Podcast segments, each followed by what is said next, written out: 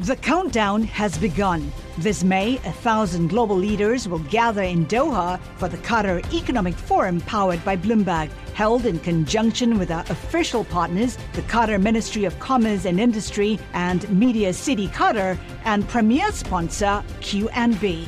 Join heads of state, influential ministers, and leading CEOs to make new connections and gain unique insights. Learn more at QatarEconomicForum.com.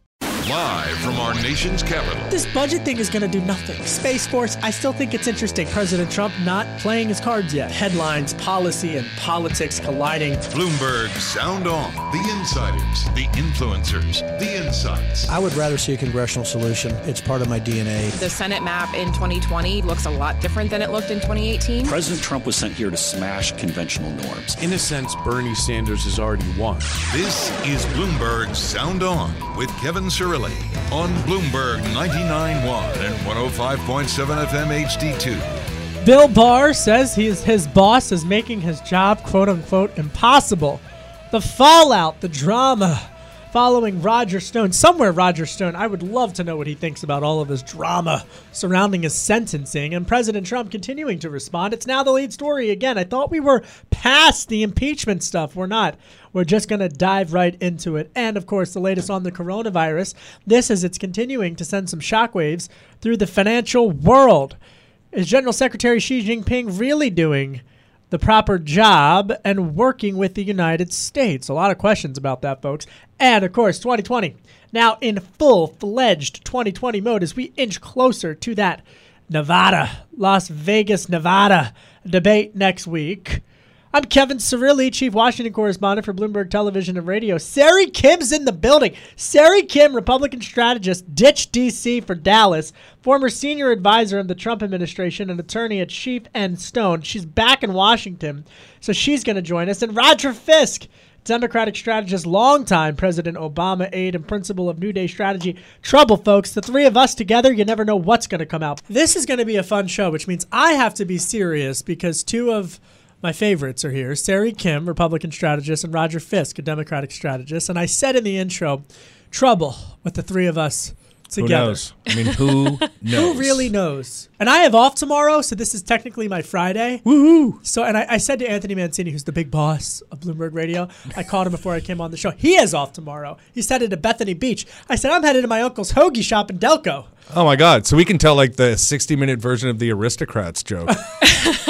I'm going to Delco, going to get some hot wings with my dad, going to have my hoagie from the best sandwiches in Delco ever for 43 years now from my Uncle Mikey, and I'm excited. That's awesome. What are you? It's Valentine's Day, so I get to see my parents because Kev's single. But we are also well, we are also going out of town. We're going to South Carolina to fun. What part? Montage, Palmetto Bluffs, like Hilton Head. Very nice. Wow. Yeah, a lot of folks are going to be headed down to South Carolina over the next couple of weeks. Roger, true. Who has the upper hand in the Democratic race? We'll talk about it coming up. It's seemingly the current occupant of the White House right now, but really? We'll see. I mean, he's had a good week, and you know, primaries are always messy, right? And they're always kind of splintered and fractured. This feels like a giant mess. Yeah, and it should at this point. I mean, part of that is good in the sense of like it makes the fall much more real and much more precipitous, right? And it's similar. I always think of it as like when Obama bombed the first debate, it wakes people up to the idea that, you know, we could lose this. And that helps with organizing. It helps with motivation. It helps with focus. But I still feel like, and we're going to talk about the main story coming up, but just to put a ... on that for coming up, I still feel like Bernie Sanders has been absolutely crushing it. Yeah. I mean, first off, sometimes we overcomplicate things, and I always just like a win is a win, right? Yes.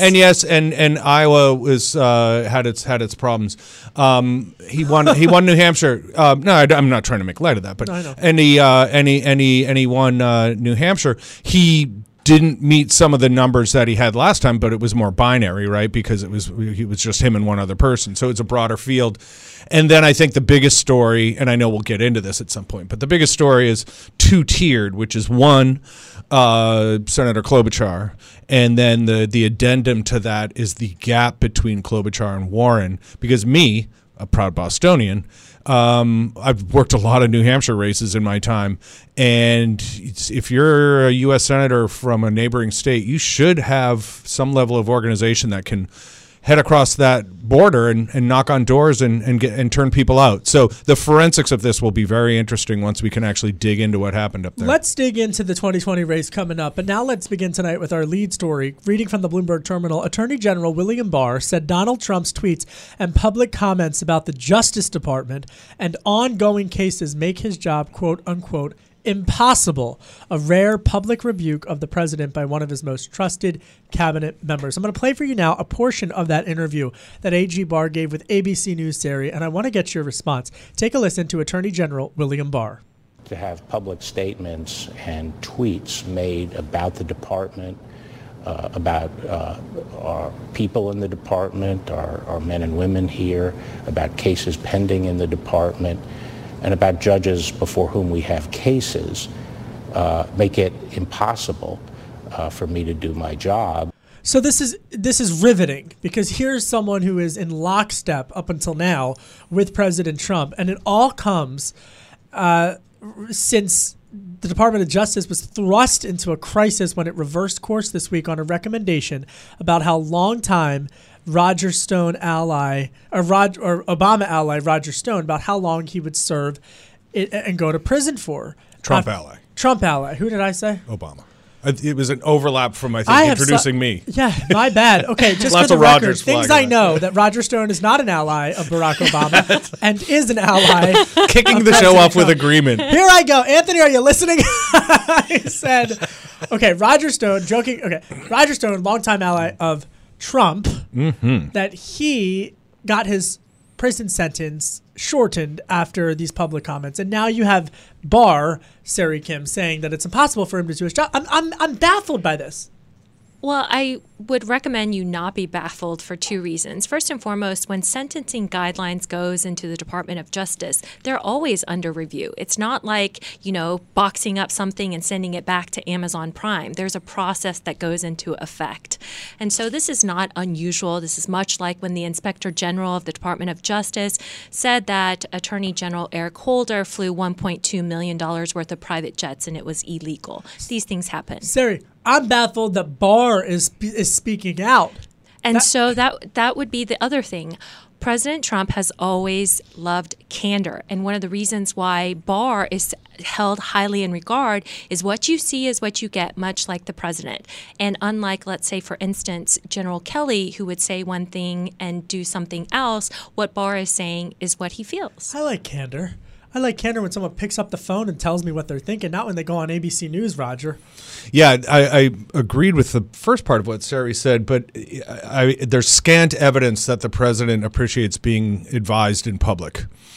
And I can't tell if this is kind of a kabuki dance on the Attorney General's part, which is to say, hey, Mr. President, I'm going to go out there and have to, kind of establish a little bit of independence from the last 72 hours. And just so you know, because I don't necessarily buy it.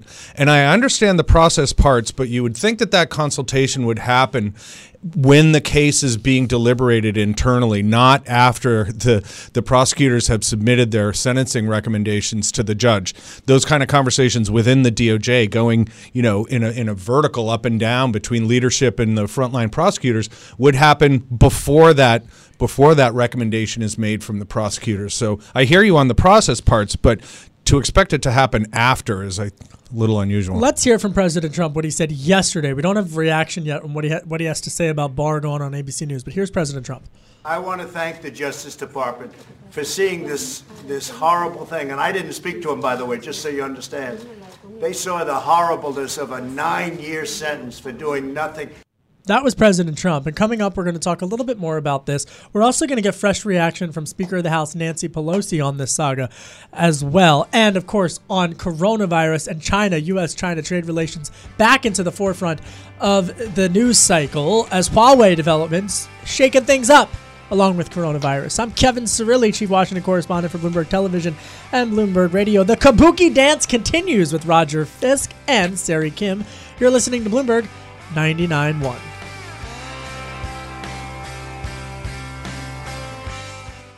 You're listening. listening to Bloomberg Sound On with Kevin Cirilli on Bloomberg 99.1 and 105.7 FM HD2. This is an abuse of power that the president is again trying to manipulate federal law enforcement to serve his political interests. That was Speaker of the House Nancy Pelosi. She was talking about Roger Stone, who got his sentence reduced. You know what?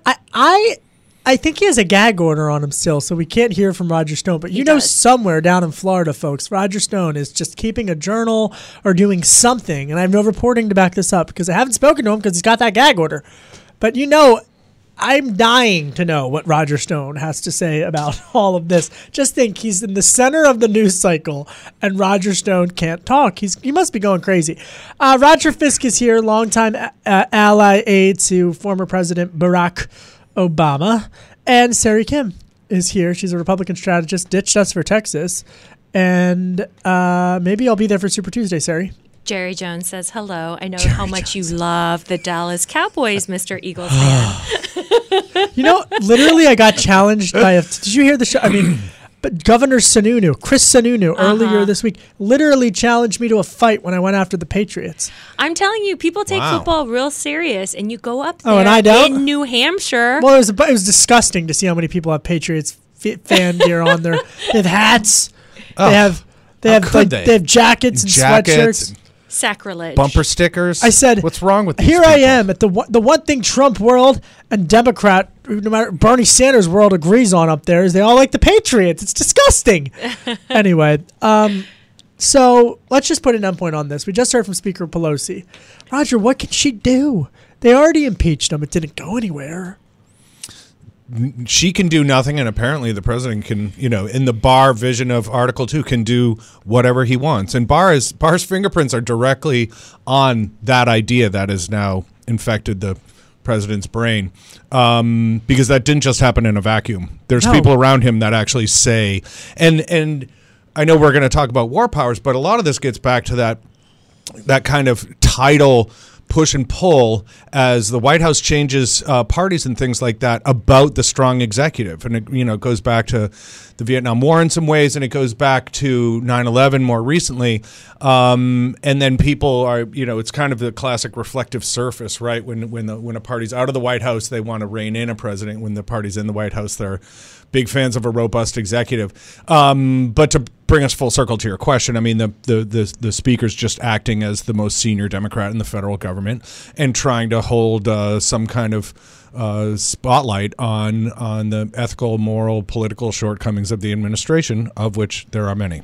So let's talk about two things. One would be the actual terminology. Abuse of power, because Nancy Pelosi has spent the last 3 to 4 months saying that abuse of power was at the heart of the Ukrainian issue they impeached the president on, it no longer has meaning. It's like when you put scotch tape to a wall and peel it off a bunch of time, it no longer sticks. That terminology doesn't work. She needs a new one if she's going to go after Trump. And second, as it relates to the war powers itself, it's fine that a couple of senators on the Republican Party want to vote against the president. But well, let's go there. Okay. Let's go there, because just to catch everybody up to speed, now that we've talked about the whole situation with Roger Stone, the other big story today is how the Senate voted to restrict President Trump's ability to take military action against Iran.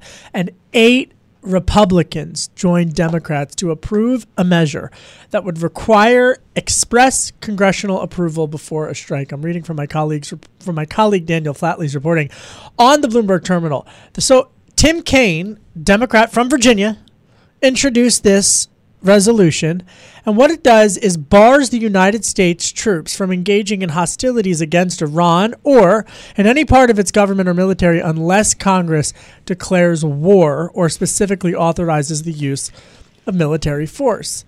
I'm struck by this because this is a debate that has been going on for years, and Mike Lee and Rand Paul, remember a couple of weeks ago, said that they didn't get an adequate briefing.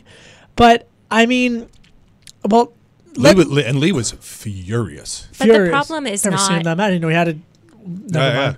But the problem is not what a couple of United States senators want. You have to always write the text tightly when you craft legislation. So this is what I was going to ask you. So this is the problem as a former Hill staffer, as an attorney. If you write a word. It has to have significant effect. If you say strike, it has to mean something. A United States president has done quote-unquote strikes since the creation of the American presidency. You have to tightly construe that language, and they did a bad job. And that's why it's going to come out with only 55, and the president's going to veto it. But more important... Well, I did want to mention that. So the president, as it stands right now, has the ability to override...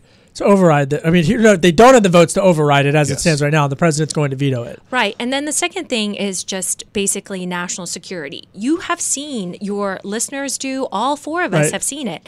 When you have a highly partisan environment and you don't have access to all the information, people make decisions that we don't even know about. So why should the United States Department of Defense, which is under the executive, be constrained by partisan politics? So let me ask you this and quickly. So according to the wordage and the language of this particular legislation that they voted on today, this, do you think it's specific enough, or would it hold up in court to keep the president, Saree Kim, from acting against an imminent threat in Iran? Absolutely not. No. Do you, Roger Fisk? No.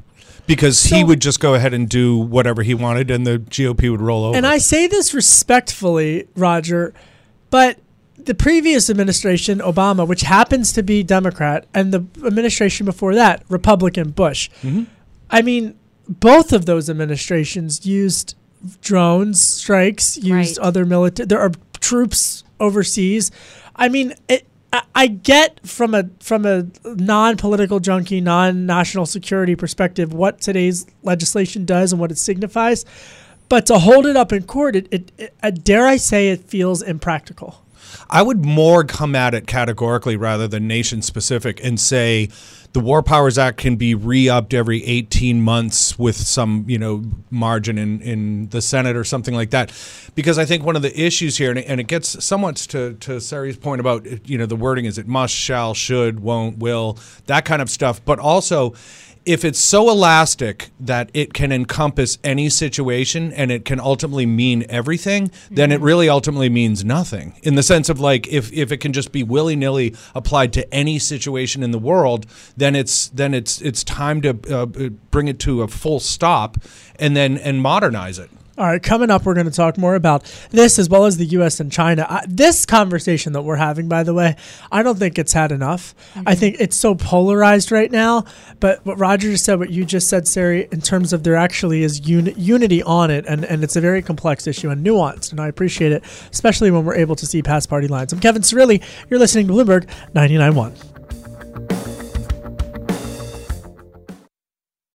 Collaborate for a greener future at the Bloomberg Green Festival, a groundbreaking celebration of the thinkers, doers, and innovators leading the way. From design and culture to technology, science, and entertainment. Hear from inspirational speakers and immerse yourself in climate solutions, July 10th through 13th in Seattle. Title sponsor, Amazon. Official airline, Alaska Airlines. Get 20% off using promo code radio20 at BloombergLive.com/Green Festival.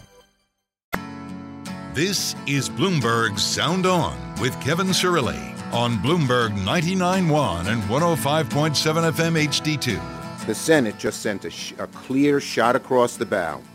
A bipartisan majority of senators don't want the president waging war without congressional approval.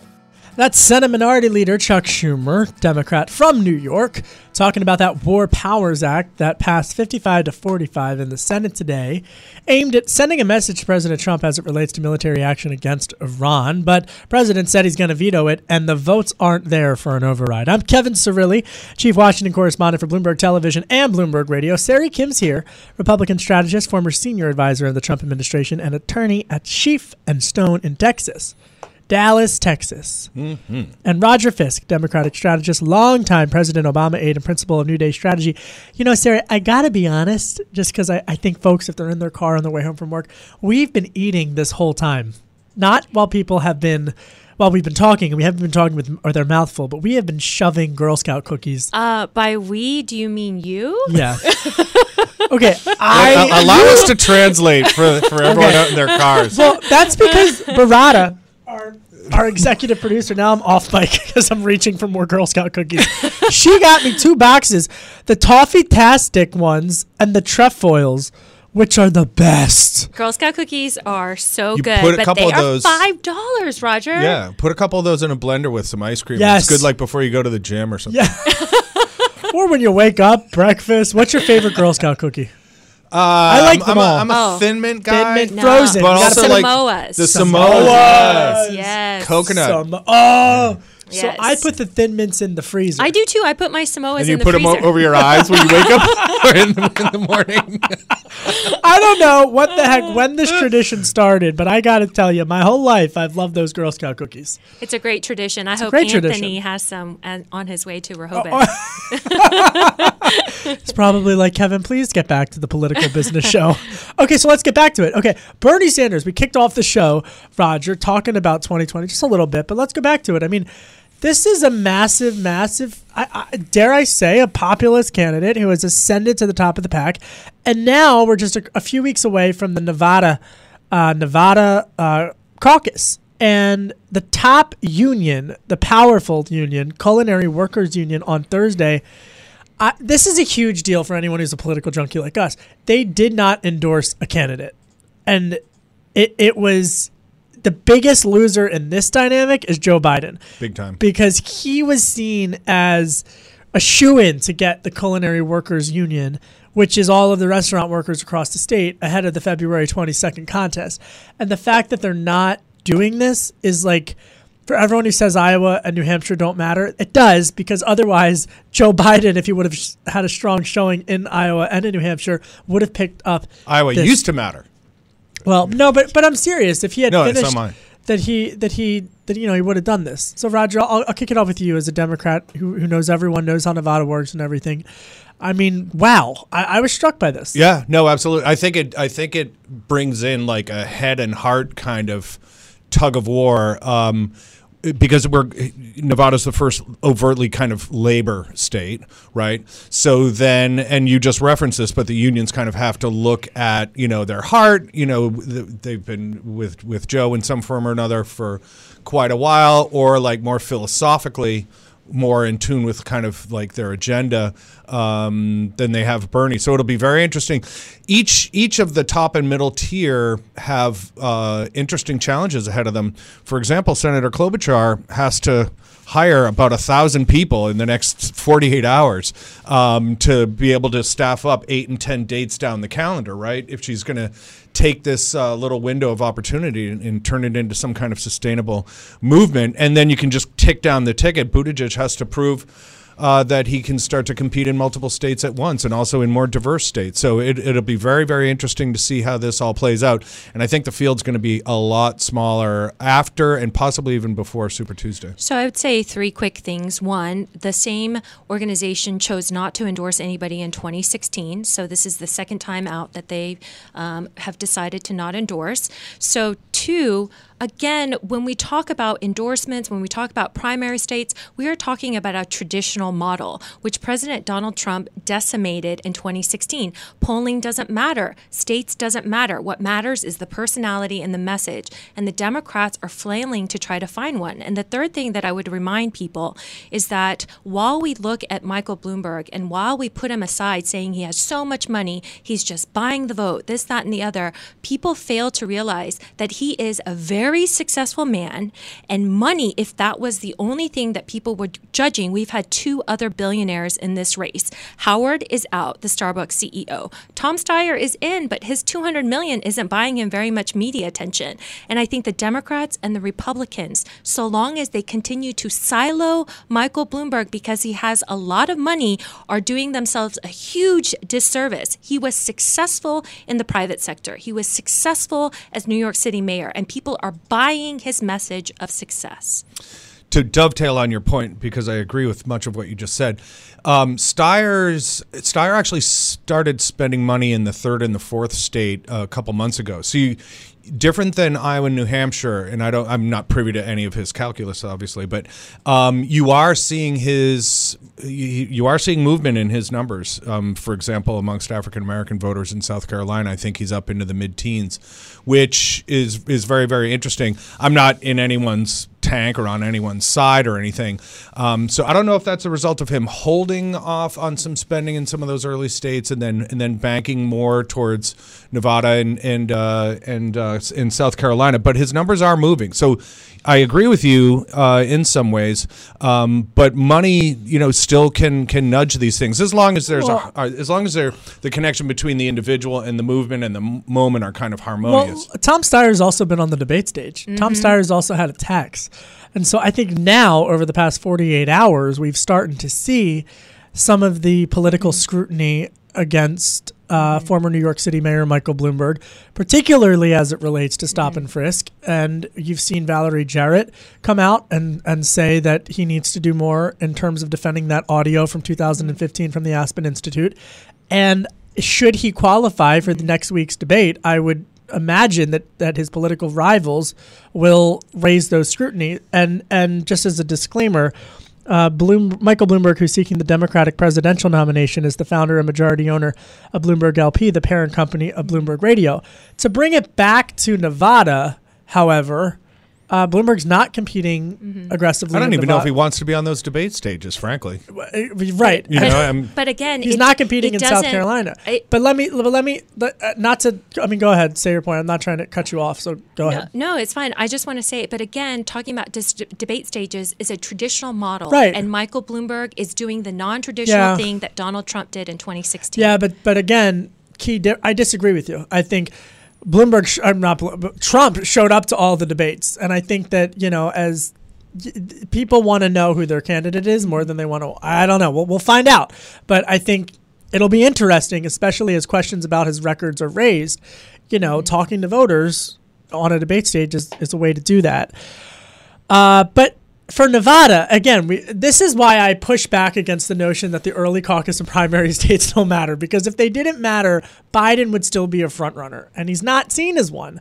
And so 60,000 members are in the Nevada Culinary Union, 60,000 members, and Las Vegas and Reno. Okay, half of them, 30,000, okay, more than half. So more than 30,000 of those members in those unions are Latino, okay? How many people voted in the 2016 Nevada caucus? 84,000 people. That right there shows you the power if only a fraction of these folks show up and there to do it. So I'm baffled that they wouldn't endorse. I'm very surprised by that. But, go ahead, Saree. Well, I was going to say this is where Senator Sanders needs to really corral what he wants to do in this election, because that association came out and said that because his online supporters attacked them so much, they couldn't actually do anything to support him or else their people wouldn't pay dues. Oh, trolls. I'm so... Maybe it's because I grew up. I've never known journalism without social media. I think there's a lot. People need manners with social media. I get it. But at the same time, get off of social media. If you don't like the trolls, don't pay attention to the trolls. Coming up, much more from the panel. What's their quick take? What's on their radar? We find out. I'm Kevin Cirilli, Chief Washington Correspondent for Bloomberg Television and Bloomberg Radio. Download the Bloomberg Sound On podcast on Apple iTunes at Bloomberg.com or by downloading the Bloomberg Business app. You can also find us on radio.com, iHeartRadio, and Spotify. You're listening to Bloomberg 99.1. You're listening to Bloomberg Sound On with Kevin Cirilli on Bloomberg 99.1 and 105.7 FM HD2. There's so much news that happened today. So much news. I mean, Judy Shelton was on Capitol Hill, and that was President Trump's pick to lead the Fed. And for the Federal Reserve Board, not to lead the Fed, for the Federal Reserve Board, Judy Shelton. And she got questioned by Republican members of the Republican-controlled Senate Banking Committee, Senator Richard Shelby of Alabama, Patrick Toomey from Pennsylvania, John Kennedy from Louisiana, all said that they had not decided if they are going to vote for confirm her. That's really remarkable, folks. So the president's picked for the Federal Reserve Board now under fire. So there's that. Blinken, you'll miss it. And then we talked about the feud brewing between Attorney General William Barr, who's talking to ABC News about President Trump and saying that the tweets about Roger Stone are making his job, quote unquote, impossible. Well, John Kelly, the president's former chief of staff, is now he's attacking Trump on the whole issue with the impeachment. And then President Trump's tweeting that he couldn't have fired Kelly fast enough and that the retired Marine Corps general was in way over his head, quote unquote, way over his head as the top White House chief of staff. That's according to President Trump's tweets. And I'm told we have a SOT. Christine Baratta in the control room, our executive producer. Let's play it from John Kelly, what he had to say last night when he was at Drew University in New Jersey, and what he said about Lieutenant Colonel Vindman and the whole Ukraine phone call. Here he is. He thought he heard an illegal order. And we teach them, A, don't follow an illegal order. And if you ever been given one, you will raise to whoever gives it to you that this is an illegal order. So there he's talking about Lieutenant Colonel Vindman, whom the president has gotten rid of, and the whole situation with the Ukraine phone call. So there's that's brewing. But, you know, I mean, it's just another day in Washington. I'm Kevin Cirilli, chief Washington correspondent for Bloomberg Television and Bloomberg Radio. Wait till Trump gets his hands on whoever hired Kelly to begin with. That's Roger Fisk, their Democratic strategist for the hour, and Saree Kim is here, our Republican strategist. I had to mention the Judy Shelton and the John Kelly story because that neither of those things are what's on my radar, and they're not my quick take, but I would be remiss if I didn't spend time on them, and I'm not trying to fly through them, but if you guys want to weigh in on either of them before we move on, go for it. Well, I mean, there's just a fuselage of data, so it's kind of hard to consume everything that happens. The news cycle is like more fast. Oh, we only have 60 minutes. Hit. Anthony, we would like 2 hours. But I would actually say the most interesting name that you just mentioned is Senator Pat Toomey. Because that's my quick take for the day. I've read multiple articles today about how much money former Mayor Bloomberg has been spending in this race. And interestingly, he gave $11.3 million to Pat Toomey. I would like somebody to give me that money. But the most important statistic out of all of that is that since Bloomberg is paying so much money for staffers, the down ticket candidates can't hire. Because if you're going to be a field campaign manager for a state assemblyman, and Michael Bloomberg will pay you triple that to go knocking on doors for him in California, what are you going to do? So if he does win the Democratic nomination and does become president of the United States, but in state houses and in Congress, you can't have members that are Democratic too. That does no good. Wow. So you're saying that there's other repercussions to this. Correct. That people, but and I would also raise the issue. Okay, but if you're looking to break into, you said Pennsylvania, for example. If you're looking to break into Pennsylvania politics, there is something to be said for working for a down ballot race if that's your on either party if that's your chosen career path. But if you're 22 years old, I used to be 22. I've been 22 twice. Back yesterday. I'm just kidding. I can't be serious when Roger says. Neither can I, and it makes me nervous because I forget that I'm on radio. Yeah. But there's something to be said, like Joe Lockhart, who was President Clinton's White House press secretary. He said that he made $1,500 a month when he was out field organizing, and that experience and knowledge helped carry him into the White House. Sometimes when things are easy for you and you made $6,000 a month as a 22-year-old doing politics, that's going to have ramifications 10 years down the line. These people are going to expect to make money that they shouldn't, and they should have to suffer a little bit. I knocked on so many doors. Okay, we're not going to turn this into the like when I was a kid. Okay. But I will say, when I was a kid working at Politico, I had a weekend job at the Java Shack in Arlington, which they just shut down last month. Sad. And I was devastated. The best coffee in Arlington across the river, they shut it down. I said, what's going on with that? But I love that place. Anyway, just as a disclaimer, Michael Bloomberg, who's seeking the Democratic presidential nomination, is the founder and majority owner of Bloomberg LP, the parent company of Bloomberg Radio. So here's a fast fact for you. I can make a mean Girl Scout cookie shake. I can't do that because I used to work at Cold Stone Creamery, but a latte. I'm good. Fun fact. Or a macchiato. Anyway, what's your quick take on your radar? I like that one, Saree, a lot. That gives you a lot to think about. It gives you the business of politics for career staffers. And Amos Snead actually wrote a whole book on that. So it's interesting. Go ahead. First off, shout out to my neighbors, Maria and Sylvia. Your small little infant listeners. How old are they? 2.5 and 5.5. Okay, well, first of all. They listen to your show all the time on their way home from school. Shout out to your wife. Happy Valentine's Day. I'm throwing you under the bus, Roger. She won't hear this, Sylvia and Maria. Yeah. Hopefully this is more entertaining than cartoons. And to switch gears to what's on my radar lately, stumbled on a very interesting fact. And yes. There's a lot of twos involved, so let me see if I can get this out smoothly. A for-profit venture is 2 times more likely to succeed if it has 1 founder rather than 2. Wow. Okay. And a corollary to that is the flip side, which is a nonprofit venture is not all the way to 2 times as likely, but it's more likely to succeed with 2 founders rather than 1. The exact inverse. Wow.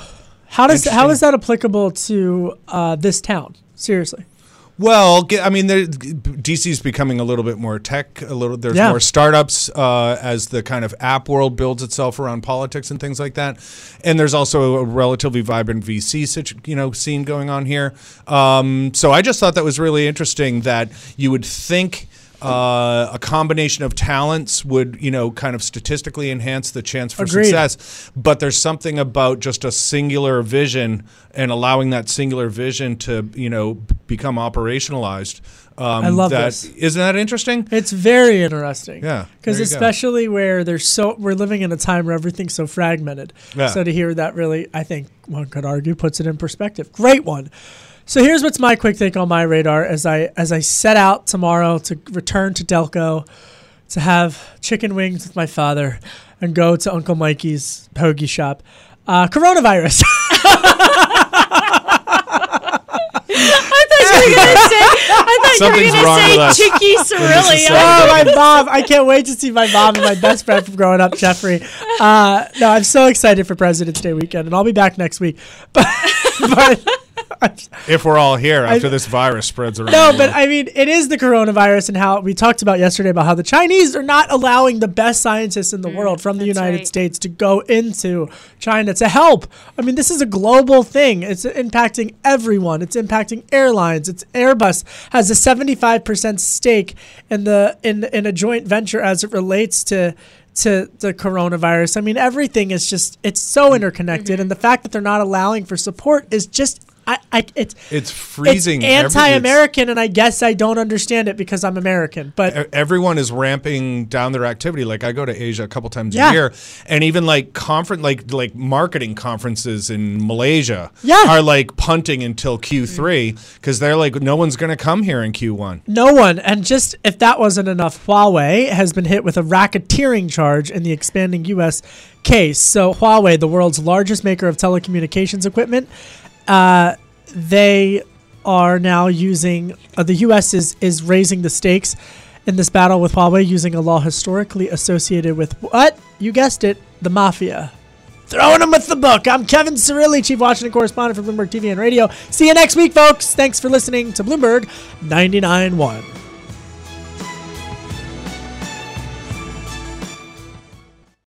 Collaborate for a greener future at the Bloomberg Green Festival, a groundbreaking celebration of the thinkers, doers, and innovators leading the way. From design and culture to technology, science, and entertainment. Hear from inspirational speakers and immerse yourself in climate solutions, July 10th through 13th in Seattle. Title sponsor, Amazon. Official airline, Alaska Airlines. Get 20% off using promo code Radio20 at BloombergLive.com/Green Festival.